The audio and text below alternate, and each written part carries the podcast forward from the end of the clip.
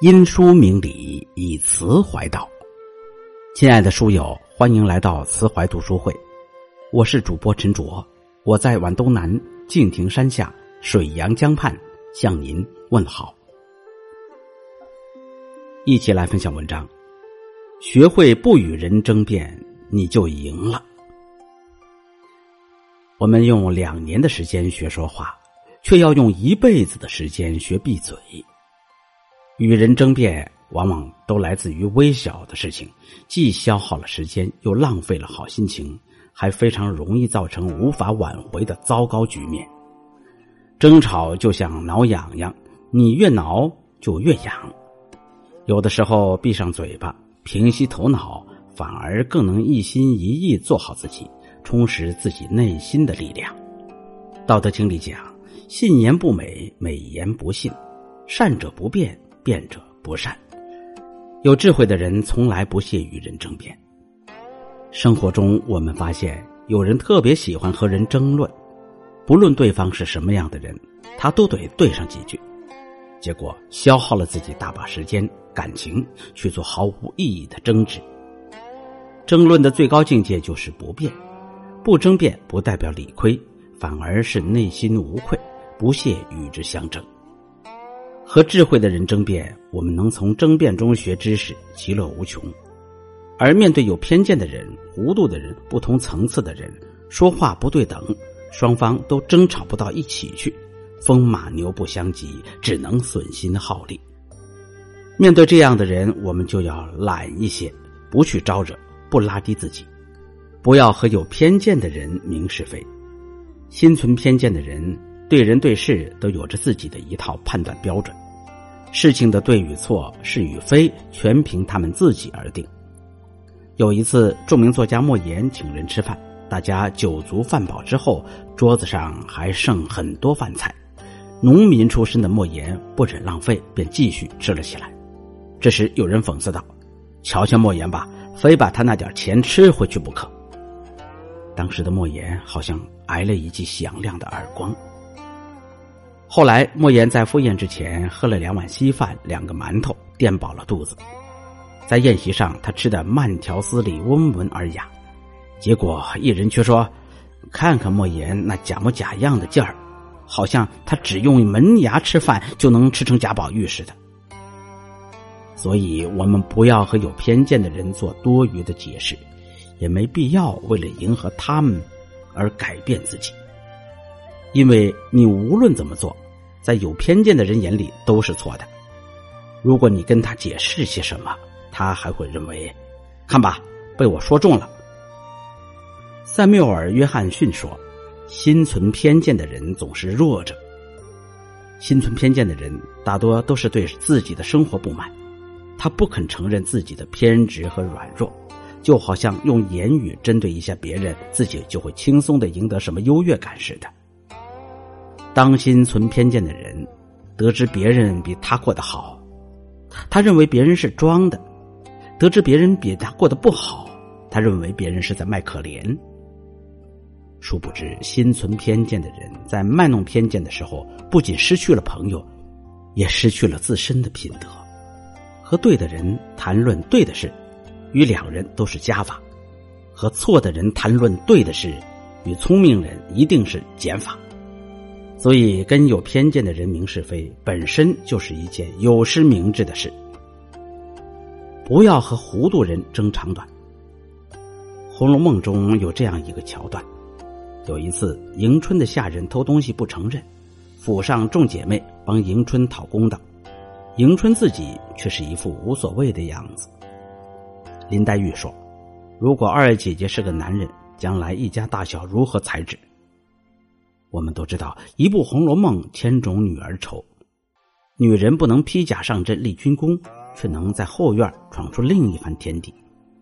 贾府管事的不是贾政，也不是贾琏，而是王熙凤。其实，同为闺阁待嫁之女，林黛玉不好意思说迎春：“你这样嫁人以后怎么管家？”所以，黛玉用二姐若是男人来规劝。但是迎春不理解林黛玉的意思，笑着回答说：“多少男人尚于此，何况我哉？”黛玉听了之后没再说什么，而是和旁边的宝钗相视而笑。迎春最后的结局，就是在丈夫孙绍祖的欺凌下结束了一生。人生的一大错事，和糊涂人说明白话。俗话说：“与聪明人打交道是如沐春风，与糊涂人打交道却是遇事生风。”子曰：“不可与之言而言，谓之失言。”孔子认为，和不通透的人共事，有些话是不能说的。因为即使说了，对方也无法理解；说多了，只是徒增烦恼，甚至给自己带来没必要的麻烦。之前听到过这样一个笑话：古时候有两个人争执，一个人说四四十六，另一个人说四四十八，最后闹到府衙，让县令明断。县令最终判四四十八的人无罪释放，判四四十六的人三十大板。之后有人质疑县令为何如此这般，县令说：“跟糊涂的人争辩就是更糊涂，不打他打谁？”有智慧的人不要和糊涂的人争辩，讲道理的人也不要去糊涂的人那里找存在感，因为我们无法说服一个糊涂的人，就像我们永远叫不醒一个装睡的人一个道理。糊涂人的道理区别于哲学上的诡辩论。诡辩论者会用一些理论去证实自己具有欺骗性的观点，这也是在辩论赛中经常被辩手使用的辩论方法。而糊涂的人根本就懒得证实自己的观点，他们的言论中大多充斥着“就是本来就这样”。与糊涂的人争辩，聪明人本身就已经不占优势了，因为无论你说什么，他就一句“事情本来就这样”，你非得那样说，对得你哑口无言。糊涂的人有自己的糊涂道理，在他们的世界里，那些糊涂道理就是真理。这也是为什么不要与糊涂人争辩的原因之一，因为不会有结果，反而对方还觉得你固执。不要和无知的人辩道理。先秦神话集齐写讲：“鹏之徙于南冥也，水击三千里，团扶摇而上者九万里。”去以六月息者也，大意为鹏往南方的大海迁徙的时候，翅膀拍打水面，能激起三千里的浪涛，环绕着旋风飞上了九万里的高空，乘着六月的风离开北海。庄子的《逍遥游》中提到：“条于学究笑之曰：‘我崛起而飞，抢于房而止，实则不至。’”而控于地而已也，昔已之九万里而难为。大意为蝉和小斑鸠及小鹏，我们奋力而飞，碰到榆树和檀树就停止，有时飞不上去，落地上就是了，何必要飞九万里到南海去呢？一个人的生活环境决定其自身的认知，生活中难免会遇到蝉和斑鸠的讥讽嘲笑。其实我们大可不必理会。如果与其较真争辩，我们就会被对方拉低层次，在对方游刃有余的低层次认识里，我们肯定不会有胜算。朝生暮死的菌草不知道黑夜与黎明，春生夏死夏生秋死的蝉不知道一年分四季。逍遥游中还提到。古时楚国的南方有一种大树叫灵龟，它把五百年当做一个春季，五百年当做一个秋季。上古时代有一种树叫大椿，它把八千年当做一个春季，八千年当做一个秋季。永远不要和井底之蛙争吵，他看到的天空是圆规画的，而我们看到的天空是无限大的。正所谓燕雀安知鸿鹄之志哉？我们又何以要求菌草与蝉拥有灵龟和大春的胸怀呢？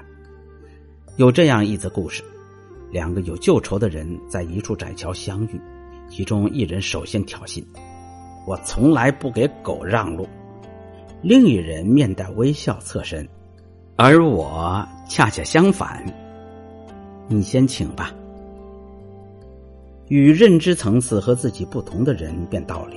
不仅辩不出结果，也无疑是在给自己添堵。和无知小气的人争辩，赢的一方从来都不是那个聪明人，不争不辩才是最有力的回击。放眼望去，古今中外，真正成功的人从来不做没必要的事，也从来不与没必要的人争辩。试图说服别人的功夫，倒不如自己读读书、喝喝茶，陶冶一下心情，寻找自己新的高度。反观现实中的我们，难免会与人争辩，辩生活、辩工作、辩见闻、辩真理。既然无法避免争论，那就做一些有意义的争论，避开那些有偏见的人、糊涂的人、见识短浅的人。只有这样，我们的每一次争论才会是正向的，与自己也是做加法的。人这一生真正需要在意的是遵从自己的内心，看重自己的想法。内心丰盈的人，从来不会活在别人眼里，更不会活在别人嘴里。周国平说：“每一个人降生到这个世界上来，一定有一个对于他最合宜的位置。这个位置仿佛是在他降生时就给他准备好的，只等他有一天来认领。和不同位置的人争辩是争不出个结果的。”点个再看，愿你走自己的路，坚守自己的方向，找准自己的位置。不因他人而改变自己的人生轨迹，活出真正的自己。好了，文章就分享到这里，再会。